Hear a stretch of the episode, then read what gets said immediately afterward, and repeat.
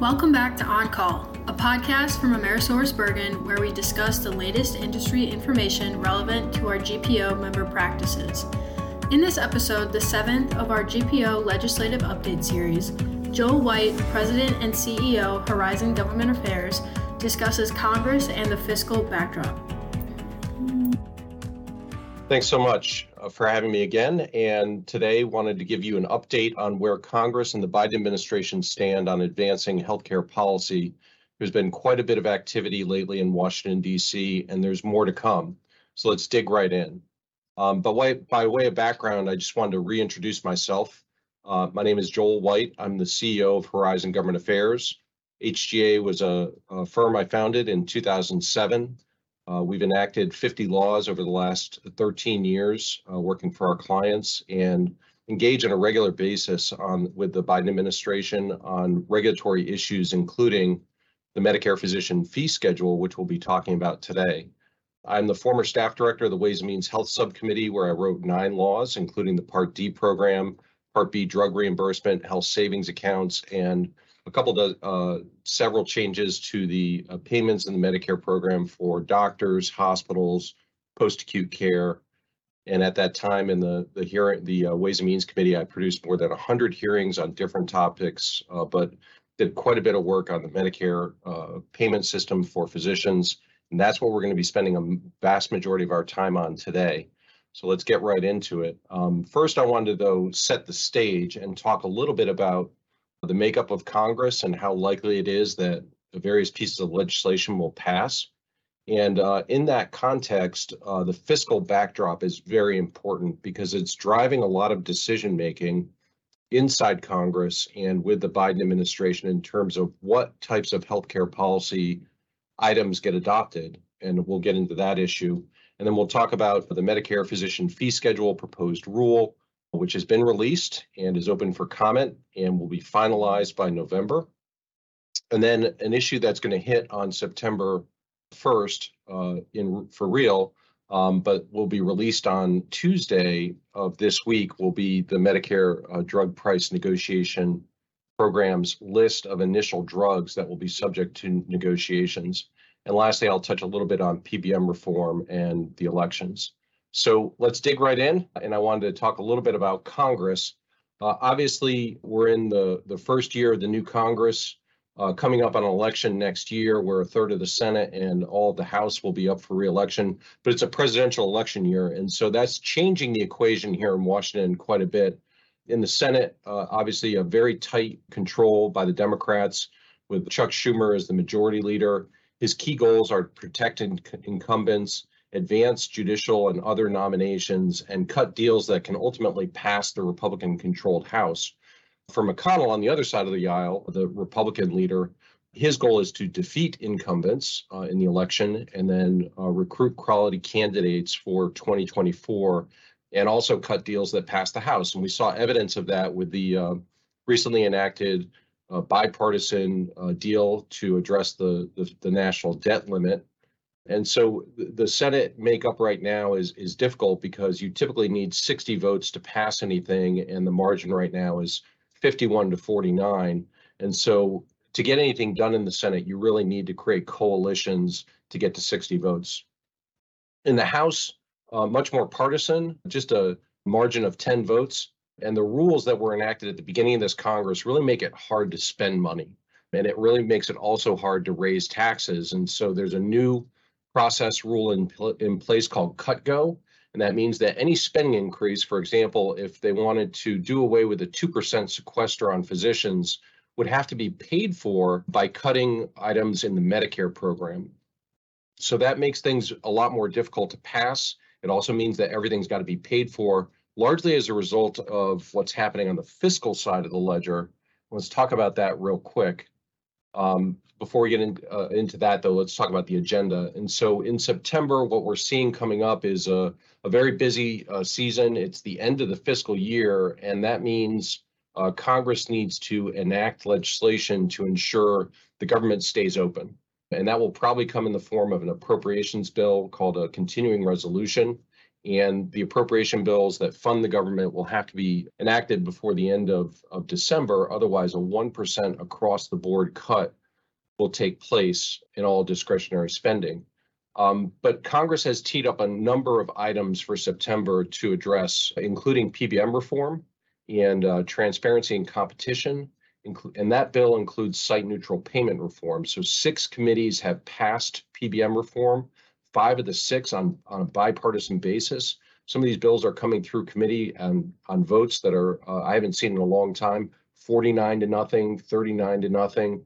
Um, and really, it's intended to rein in uh, how PBMs operate in the marketplace through things like transparency to consumers and to plan sponsors about PBM operations, how much rebates are going through the system, what channel are the uh, drugs being dispensed, how much of a discount is being provided, uh, things like that. And the goal really is to allow plan sponsors to better shop for PBM services.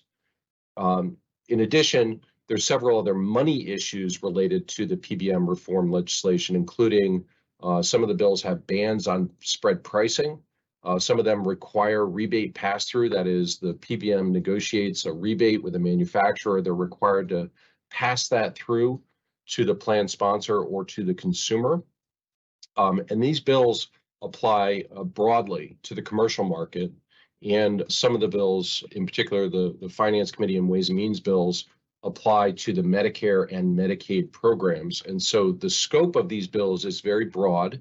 Where it all ends up is kind of anyone's guess at this point, but we're expecting the legislation to pass the House in September, get brought to the floor at some point in the fall by the Senate, and then negotiated between the two chambers and possibly be enacted into law this year. And that will reshape the PBM market and hopefully uh, rein in some of the abuses that we see on the PBM side of the ledger. Um, but I wanted to stress included in that legislation is also site neutral payment reform. And that is intended to not only save money by paying the same rate for the same service, regardless of the site of care, um, but also intended to uh, address some of the competition issues that we see in the marketplace where hospitals have really uh, bought up a lot of physician practices, and there's a lot of incentives to uh, go big because you get discounts on your drugs, for example, and you get paid more in the Medicare program. And so, site neutral payment, paying the same rate for the same service, regardless of the setting, is really intended to address not just the cost side, but also some of the competitive forces that are in play that are driving some of the consolidation a couple other bills that'll uh, be addressed public health reform and uh, opioid funding. Those are existing laws that are expiring and have to be reauthorized.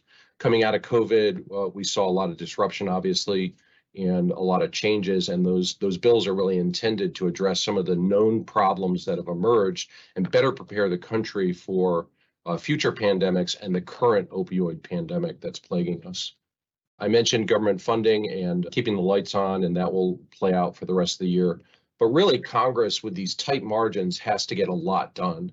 And so you see there between October and December, defense, the Federal Aviation Administration, Farm Bill, there's some expiring Medicare and Medicaid provisions that need to be reauthorized. So there's a lot on the plate this fall, and cutting deals within coalitions, within the House and Senate, is really going to be take a lot of skill and finesse and um, you say, will Congress be able to do that?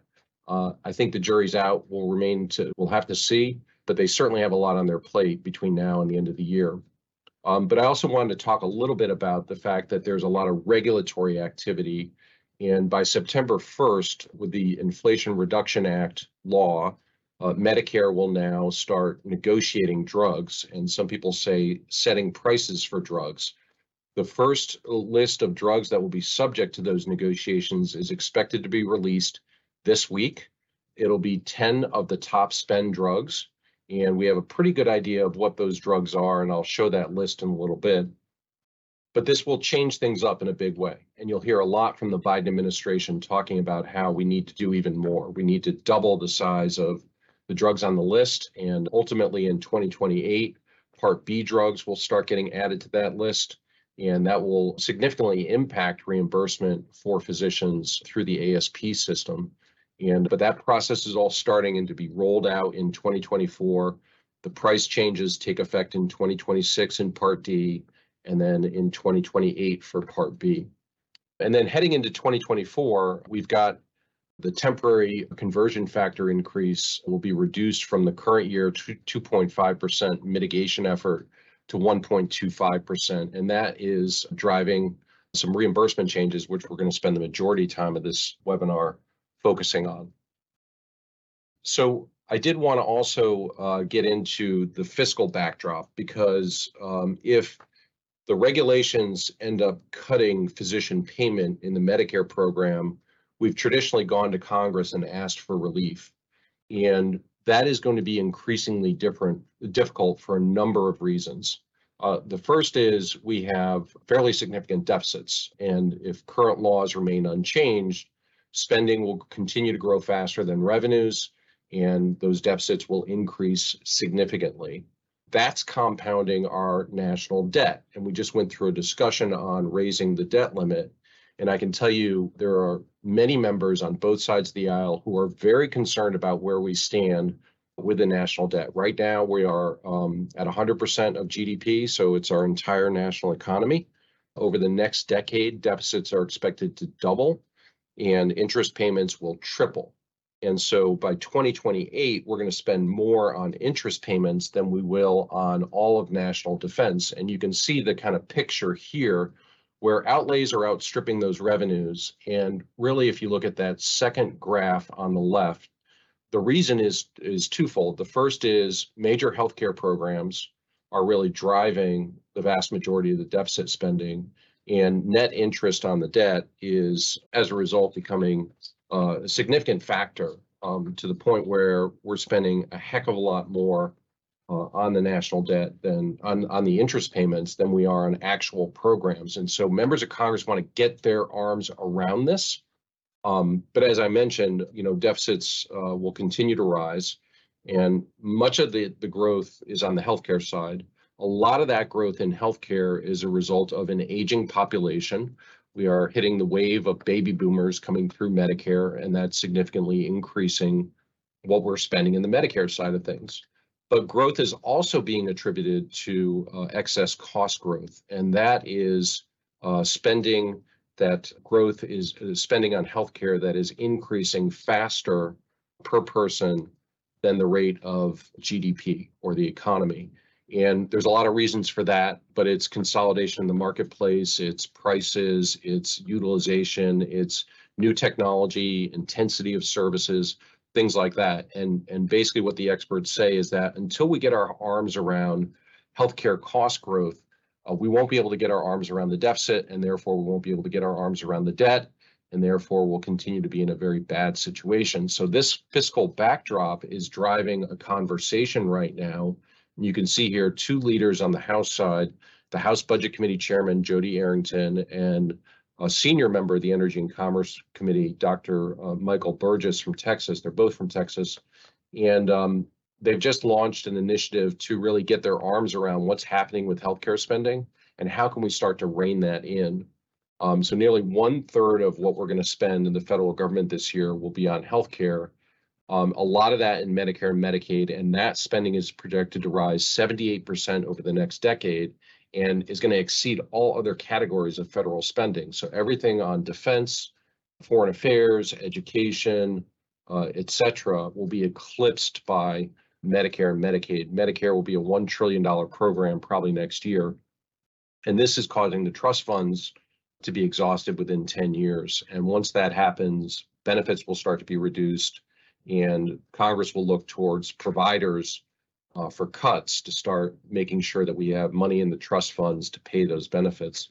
Not a great situation. The bottom line here is that this is the context into which Congress is looking at what's happening on the Medicare side of things and ultimately what's happening with physicians. And so, like I said, typically we've gone to Congress to ask for fixes to reimbursement cuts. And um, that's going to become increasingly difficult absent some sustained and effective advocacy. So uh, I wanted to get into what the current picture is for physician and other payments in Medicare. You can see here there's a great chart from the AMA where physicians stand over time relative to other sites of care. and relative to practice cost inflation. And the, the point here is that inflation is far outstripping reimbursement uh, for physician services and other services uh, who in law have a statutory annual payment update are continuing to outperform on the reimbursement side vis-a-vis physician services. And so you can see what that looks like in 2023 across those different sites of care with, you know, a depressing look on the right-hand side with physicians at a negative 2% update, even though costs are increasing, as we know. And then everyone else whose costs are increasing, uh, you see the inflation rate in blue, but their reimbursement is getting updated in the purple there, um, uh, kind of across the board. So physicians are the only uh, provider in Medicare that lacks an annual stable uh, inflation update, and that's negatively impacting uh, the ability of practices to continue to provide quality services to Medicare beneficiaries. And so that's kind of the long-term goal of what we need to address in terms of what's happening with physician services. That's all for this episode of On Call. Our next episode will feature information on issues regarding MPFS, Medicare drug price negotiations, PBM reform, and elections. If you have any questions for our guests or have a topic you would like to learn more about, email us at oncallgpo at gmail.com. Until next time, stay safe and thanks for listening.